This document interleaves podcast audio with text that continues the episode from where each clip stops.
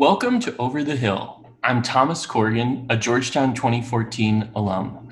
Our guest for this episode is Kimmy Yam, a fellow class of 2014 graduate, the pride of Saugerties, New York, and journalist for NBC News and NBC Asian America in New York City. Kimmy reports on issues and stories about and of importance to the Asian American and Pacific Islander community in the United States. She previously worked for the Huffington Post in New York. Today, I'll be talking to Kimmy about her career as a journalist, how Georgetown influenced her life's path, and what it means to be in the media covering communities of color in this moment.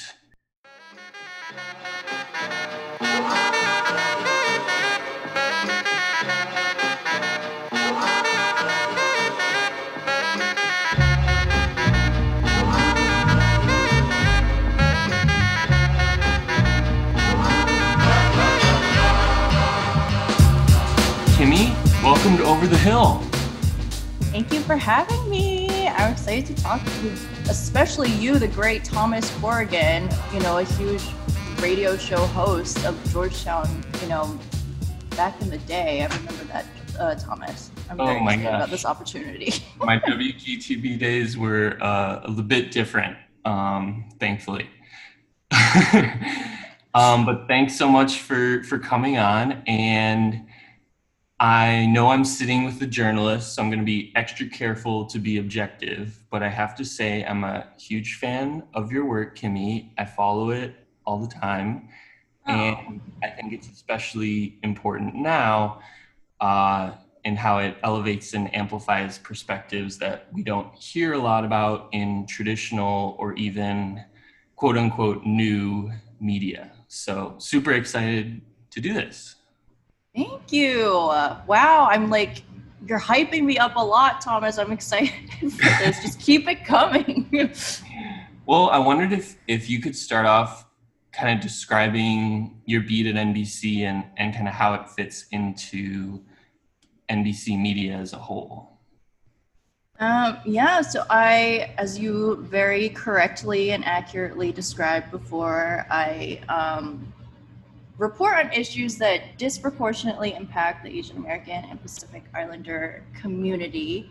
Um, and so, what that means is that there's a lot of intersections between um, the community and various different issues. So, I kind of drill into those and look into, you know, APIs in politics or APIs in entertainment and kind of like that whole gamut, um, you know, and culture as well. And so you kind of look into the intersections between, you know, all those circles and look at what you know what is of huge importance to the asian american community because i think that in you know, in the US, still to this day, I think that there is this perception that Asian Americans are basically white, whatever that means. And so it's a lot of correcting, um, you know, these false perceptions of Asian Americans in the US and also educating people about the community, celebrating stuff in the community.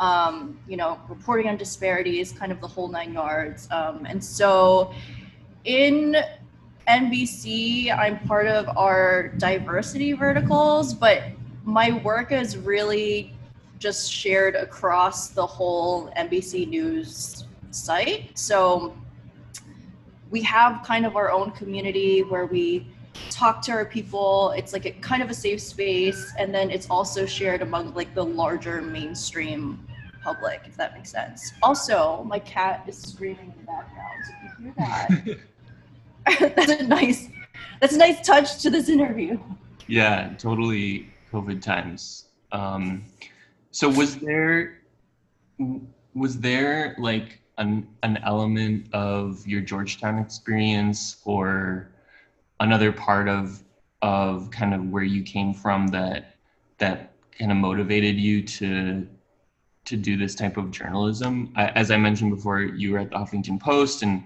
it, it was kind of a, a similar community journalism type angle and I just I wondered what what drew you to that. yeah i mean i feel like i'm i feel like you know this about me i'm i'm not the type of person that likes boring shit like i can't I'm not the type of person who's able to do kind of the same routine every single day. And I feel like journalism was a way in which I could like never grow up, do something different every day, explore a different issue, talk to someone new every single day. And um, that's definitely like the guiding uh, force behind you know why I wanted to pursue journalism. But in terms of how Georgetown kind of influenced it, I think that um, Georgetown was kind of the first time where you know under or after studying with people like uh, Michael Eric Dyson, and then even um, you know experiences with uh, Donna Brazile. Um, you know, I kind of started to interrogate my own identity in a way that I don't think I had before and kind of accept these different parts of myself that I feel like, you know, I didn't get the chance to do so before. And then also look at, um, you know, why we don't live in this post-racial society as a lot of people seem to think. And so I think I, it was definitely like a catalyst for me to look into race in America. Uh, and, you know, race and even like issues like sexism and how these two things, like, you know, are oftentimes like combine um, racism and sexism combined to have this very insidious, you know, disease, I guess, um, that impacts like communities of color in a certain way. Um, and I think that, you know, Georgetown, even though I think that there are portions of that experience that I think, um, and portions of people in my Georgetown experience that tried to erase that, um, I think the teachers there really pushed us to kind of think about these things much more critically. And I, I'm very, very grateful for that. Um, I think that, you know, one thing that was kind of a gap between um, you know my upbringing and Georgetown is you know I think that I come from um, a restaurant family and I think that you know my parents didn't go to college um, we kind of looked at college as something that makes you like this very noble brilliant talented person uh, i don't know if you had that as well where you know you look at a school like Georgetown as like a paragon of morality and excellence and stuff like that. Um, and that isn't necessarily the case. I think that, um, you know, one really, really eye opening experience for me was when I remember the day that George Zimmerman was acquitted um, of murdering Trayvon Martin. I remember like peers from Georgetown celebrating about it. And I think that that was the day that that kind of illusion was shattered. And so I think I, I mm. tried to figure out what it meant, you know, to have all this new vocabulary around like racism, around sexism, around all these issues that I don't know if I like interrogated as strongly before. To have all that um, you know vocabulary but also to look around and realize that okay more education doesn't necessarily make you a better more noble more empathetic person um, and so i think that you know after georgetown moving to new york city and kind of reintegrating into the community where um, you know my parents started out like the really gritty ethnic enclave of chinatown and like where you know where my parents really really like their roots in the united states are like that was when i was when i was able to kind of fit it all together and figure out like okay how how are you how can you be more sensitive to your community while also speaking to them like in a language that makes sense but while also understanding that you know just because you come from more education doesn't actually make you like a better person. Um, and so all these different things combined i think you know make it so that i feel a tremendous duty to kind of represent the community right or cover these issues correctly. Um, you know and ultimately i am very very grateful for whatever path um, i've chosen because i have had all these different experiences and they're they're vastly different at every stage of life, but I think that it's necessary to kind of look at everything from a much bigger picture and cover things accurately and sensitively. I totally see that. And I feel like when we graduated in 2014, it was almost the beginning of this kind of reckoning with the illusion that maybe the Obama era had put on US media in terms of, as you said, the post racial illusion. Um, and from there, it's only, I think these issues have only come out more, which I think is very constructive, um, even though it's not as as pleasant, I think, for a lot of white Americans. Yeah. Uh, but sure. you, so after graduation, you went to New York. Um, when you joined the Huffington Post, were you motivated with this mindset right away to work for Asian Voices, or was that something you found after starting there, or how did that come about? Um, so I applied to HuffPost with a curiosity of why there wasn't an Asian voices section. Like that was a very clear thought in my mind because at the time I think they had a section for Latinx, they had um, queer voices, they had a section for women, they had a section for uh, you know black voices, they had um, you know all these communities, and then it was a very it was just so blatantly obvious that there was nothing for Asian Americans, um, and so you know I think it is very representative of how a lot of America sees Asian Americans, right? It's like, oh, they don't have, uh, there's this perception that like they don't have issues, they don't have problems. So, you know, it leads to this sort of erasure um, in our entire, you know, American story. And I think that that was always in the back of my mind. Um, and so to be able to launch something and help launch something as important as uh, Asian Voices at HuffPost was was always a dream of mine. I, I glad I'm glad we were able to do it, but it definitely wasn't without challenges. And I think that a lot of it, you know, mainstream media has an issue with um, how we cover, you know, people of different backgrounds. I think that, you know, when you advocate for something you know, like the Asian American community, when you come from the Asian American community, it's it's seen as, you know, if you're asking for equity in the newsroom, it's not seen as that. It's not seen as fairness. It's seen as um, activism. You know, it's seen seen as mm. like you were. I know in the academic community they call it me search when you know it, it it there's this illusion that it comes from a selfish place but no one not a single white reporter is ever you know asked why do you cover all this white shit? You know like they don't they don't ask you that but they will they will ask me like oh why do you keep talking about asian shit all the time? Like i get that comment all the fucking time. And like that is where i think we have a lot of problems um in mainstream media and i think that what trying to launch something like an entirely new vertical at HuffPost was like a huge lesson and like you know maybe people don't know and I think it's hard for people to wrap their minds around the fact that you know this idea of objectivity is so linked to whiteness. It is so the middle is just white and then if you skew if you want to talk about another race you're you're entering activism territory and that really is not the case. Um, and so i think that that you know that was a huge lesson there.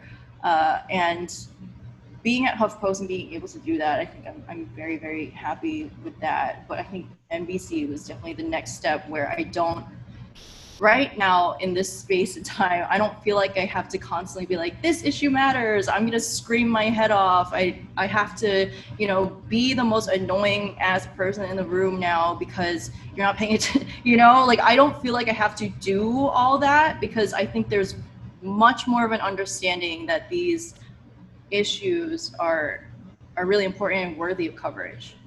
So um I don't know if I answered the question at all. it's just yeah, no, on a rant there. in that vein, in, in NBC at NBC, can you describe how it's how it's different than the Asian Voices vertical at the Huffington Post? you know, I, I think now I'm very, very much, um, I feel like I'm very tied to the community and very tied in with our community groups. And much of my work has to do with, um, you know, these like bigger picture issues. Um, and it's not so closely dependent on, you know, traffic or anything like that. You know, I think that, um, what I do now, there's there's less of a like I I don't feel like I have to give as much of a rationale as to why things are important.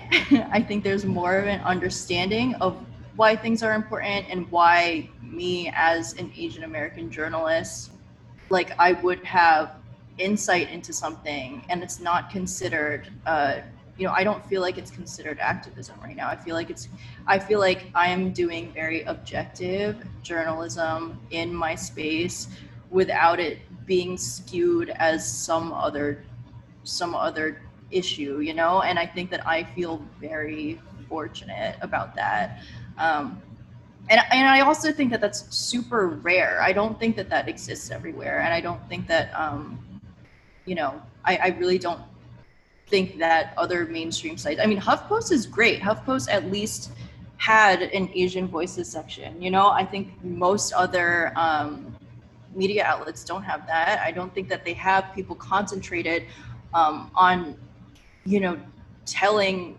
reminding America that you know these issues matter too. And we're not going to center white voices. We're going to center whatever community is involved in the story. Um, and I think that you know, I feel, you know, that that's the next step. And so I think that right now at this this point in time, I'm able to do that at NBC. But I would love to see that at different outlets where people aren't afraid to take on you know issues that they might consider niche but aren't niche at all to these communities you know yeah so can you can you walk us through how you approach a story when it it is related to the asian american pacific islander community um, but it's obviously you know news that's and unfortunately or is is out of maybe like an editorial meeting at another outlet it's outside of their scope because they're not paying attention to it? Or or i don't know could you talk about how you find pieces that you want to elevate in what's happening?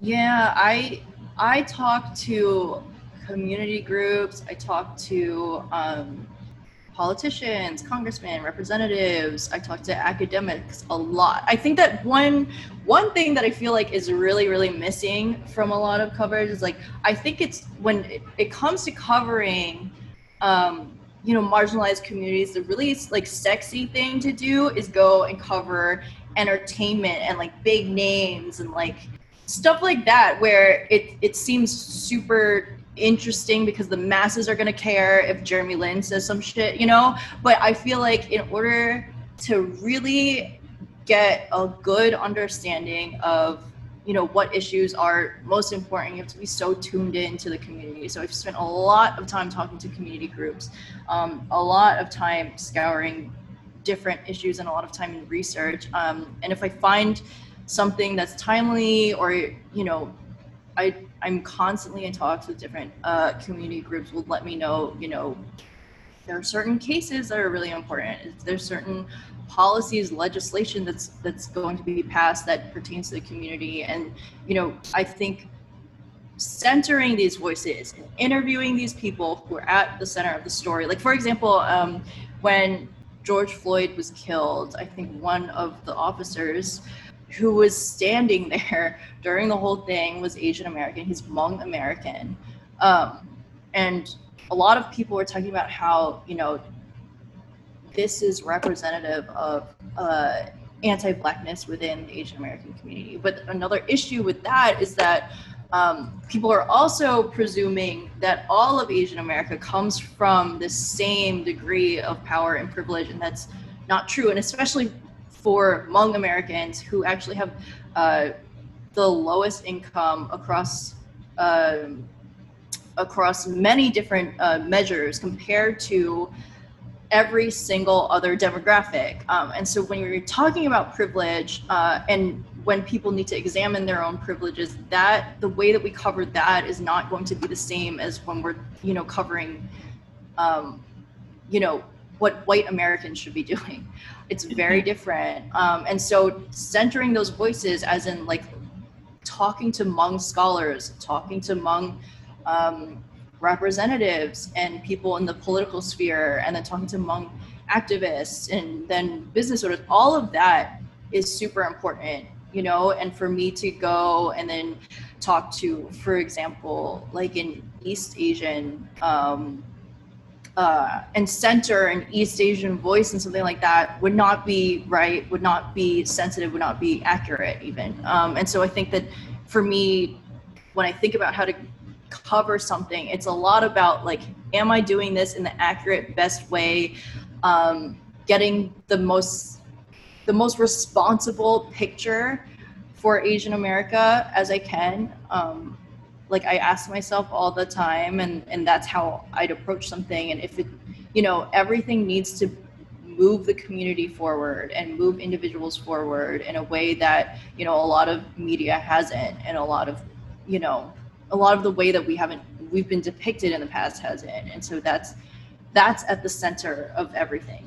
Yeah do you find it's especially challenging because of how diverse and nuanced the asian american community is in the US, given that there are so many different types of, of Asian Americans and it's being funneled into this NBC Asian America bucket? Is that something that you have to actively like redirect to or how challenging is that?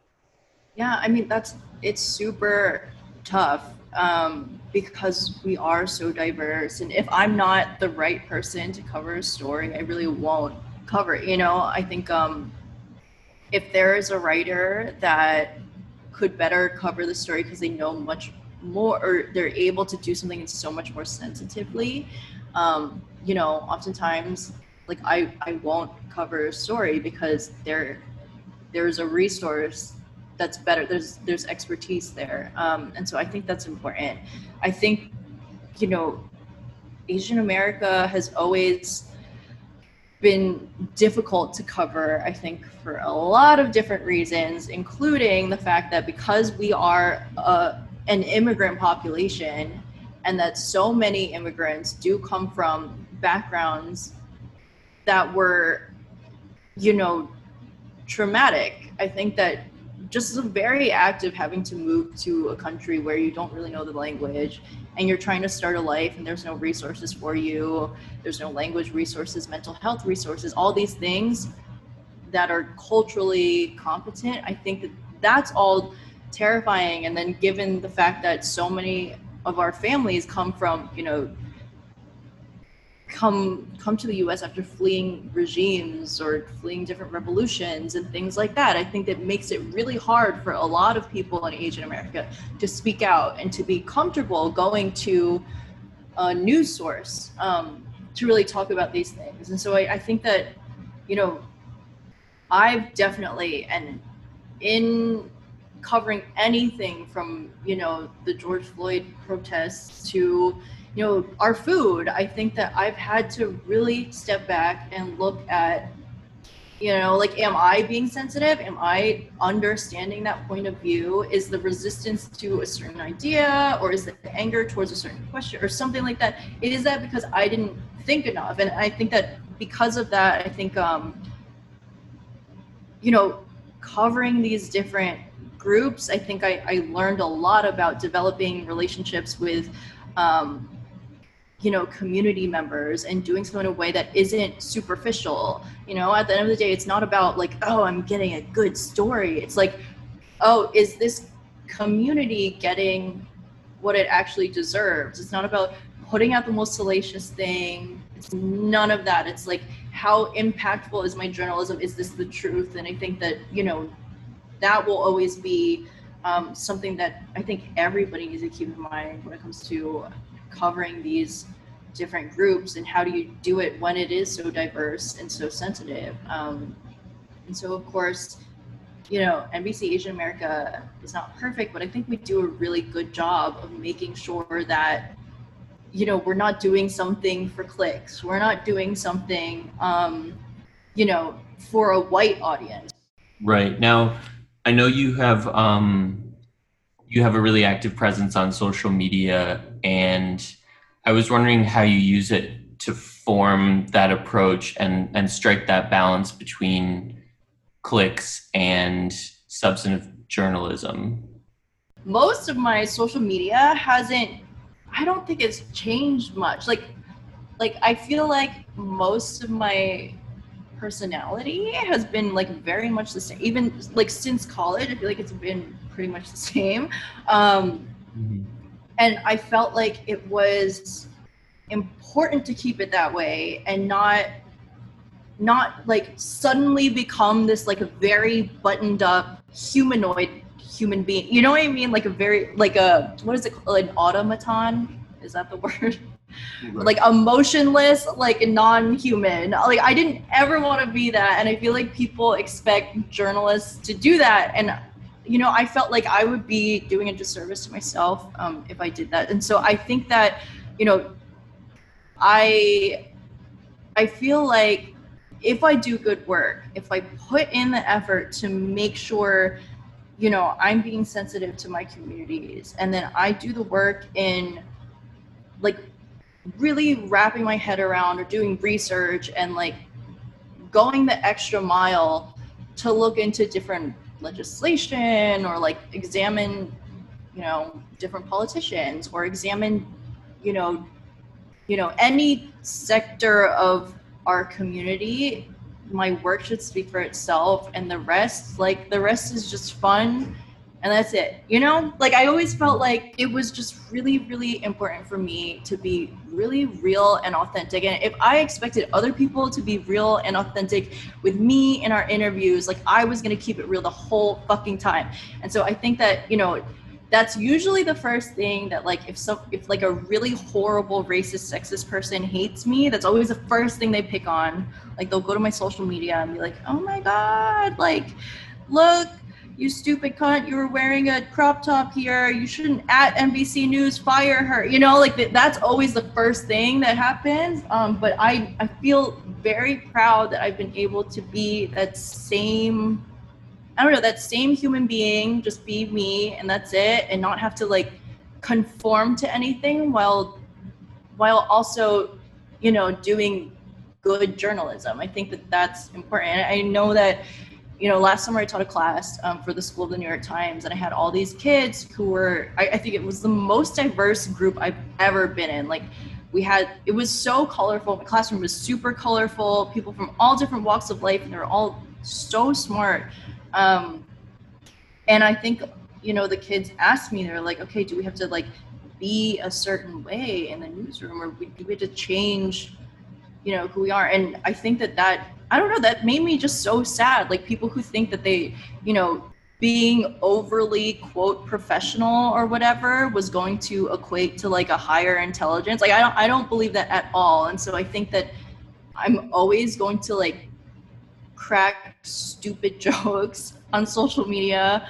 I'm always going to like laugh at dumb shit. I will always do that. But I will always just like when it comes to my job, it is, you know, I'm gonna go the extra mile to do it.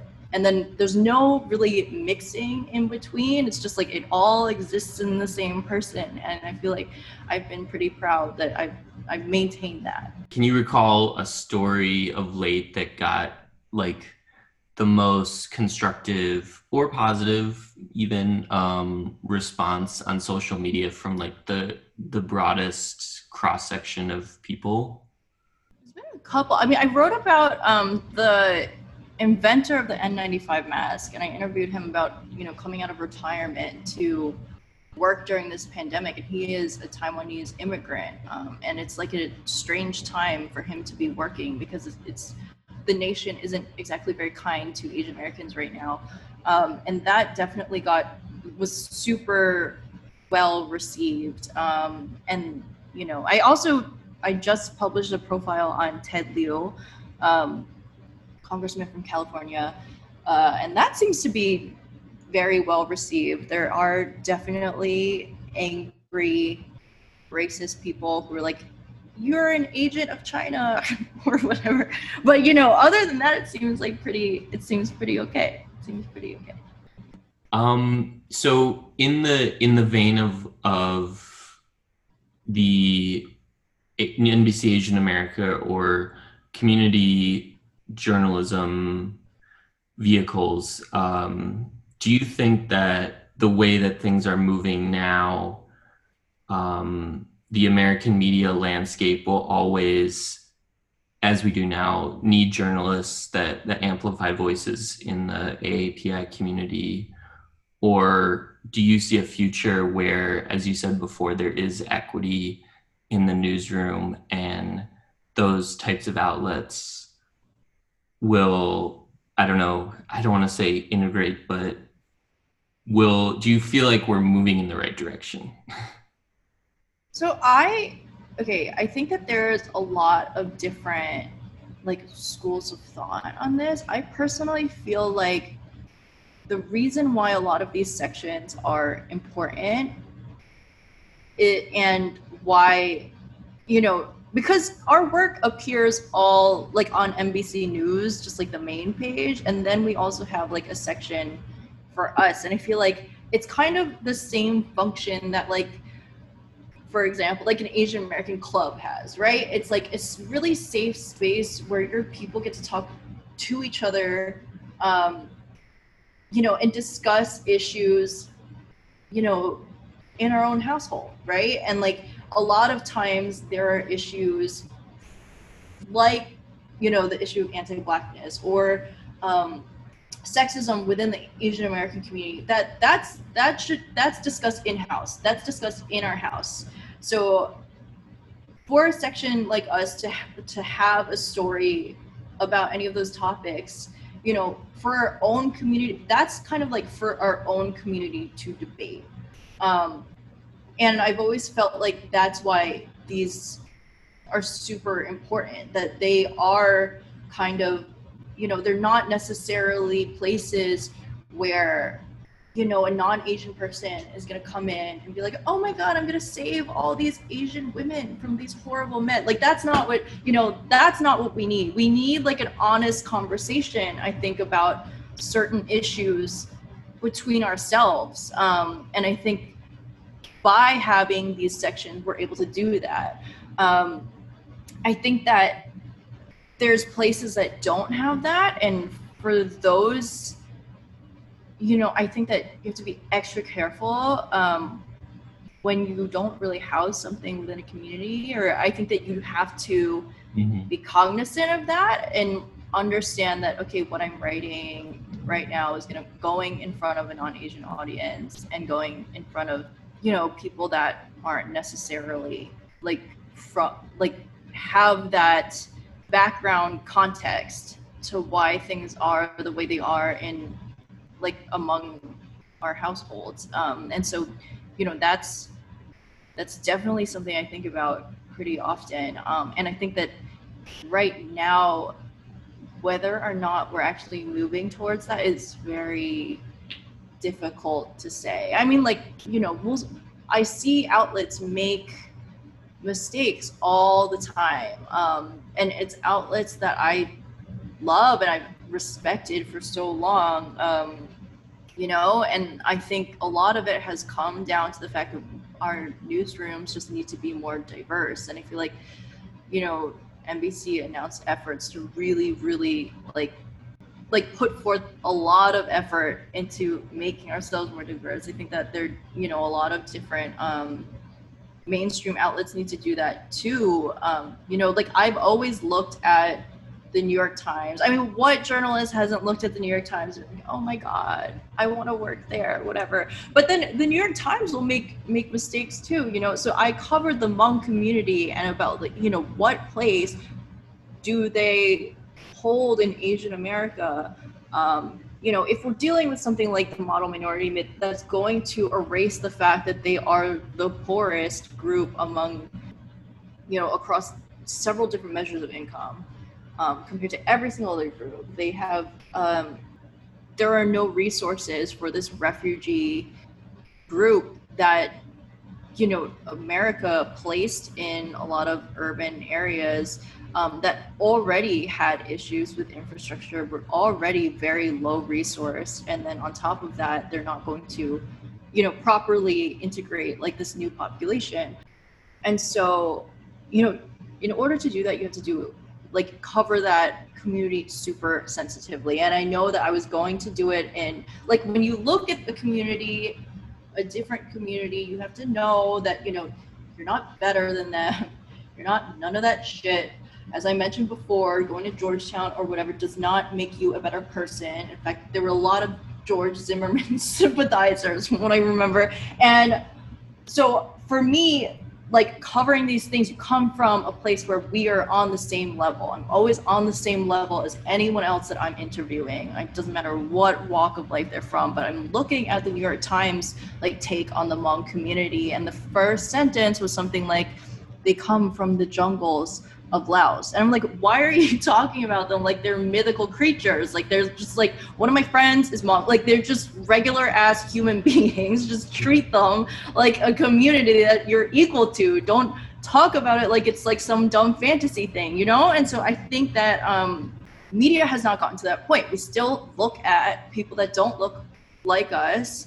Um, and we're like, you know, I think that people cover it in a very National Geographic way, where hmm. it's like, oh my God, this like new universe, like Columbus just discovered America. You know, it's like a very like there is a weird hierarchy to it, and I don't, you know, that that has led to a lot of different problems, and I think that has contributed to a lot of disparities in the U.S. Um, because of how inaccurately people have have have covered these different communities. And so, you know, going forward, whether or not there's progress here is really dependent on how much, you know, the media is going to look at, um, like, look at these groups as equal and really treat the issues like legitimate issues. Like, I think that if I'm pitching something, I'm like, okay, I want to, what did I do today? Today I worked on a thing about, um, you know, demands from uh, like 150 congressmen getting the DOJ and Bill Barr to take action against the anti-Asian um, COVID racism. If I say something like that, I think that people need to be like, oh, that's a real, that's an American issue, right? This is a mm-hmm. thing that's impacting all of America, and it's like a, it's an, um, it's something that the entire, the entirety of like American society should know should be aware of. Um, it's not like, oh, this is your Asian shit. Okay. Like, I think that so much of the reason why uh, a lot of these outlets, A, don't have enough coverage about these communities, and B, like, don't cover them well is because they're, they're seen as like very niche topics when they really aren't. It's just because we've, you know, we're, we're going to put, we're going to center things that, um, have always been centered, which is like a very white concept, you know, it's, those issues are always going to be seen as priorities, whereas like the things happening in our minority communities aren't necessarily seen that way. Um, and so until that that really happens, until we're like, okay, this is actually an important, like everybody should know about it, um, and we are going to put forth resources so that reporters from this community and editors from this community can really understand or can really cover this in like an accurate way. I think until that happens, um, journalism is going to have issues. Yeah. And I think that, you know, it's not, it's definitely not perfect now. It was never perfect, but I think that right now we're just seeing just how bad it is, especially with, you know, protests happening and, and this new reckoning for racial justice. Yeah, and I think you raised a lot of important reminders for us, the consumers of news, um, you know, to challenge the the kind of perceived infallibility of outlets like the New York Times, and also recognize, you know, the context that all reporting kind of comes from. Well, how do you feel about the reporting? How do you feel about the direction we're going in? Under like in an age where people don't necessarily trust journalists anymore? I think the point about the newsroom diversity, I think, is the most like salient to me because I think until people see themselves in in in journalists and and in newsrooms, it's always going to have like lack that credibility. Um, and I think people should see themselves in in all kinds of leadership and professions. Um, but yeah, I think it's it's a really tough time for both government and and journalism because people are questioning everything, and I don't know if that's always the right tact because it's sometimes not very constructive. But yeah, um, I mean, this like whole it's very interesting because I think what's going on now too is like people will trust personalities over like legitimate journalists, like legitimate institutions that have, you know, layers of, of review and we're able to, you know, fact check everything and there's standards and there's all this stuff. Um, and it's like, yeah, it's, it's very interesting to see now, um, like where the entire industry is going only because human beings seem to human beings seem to be different right now. I don't know.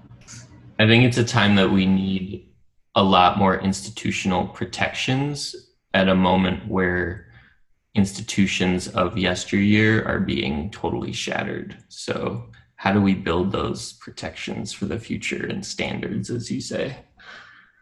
Yeah, that's true. I remember on like one of my last I want to say one of my last classes with Madeleine Albright. She was like, "We need you."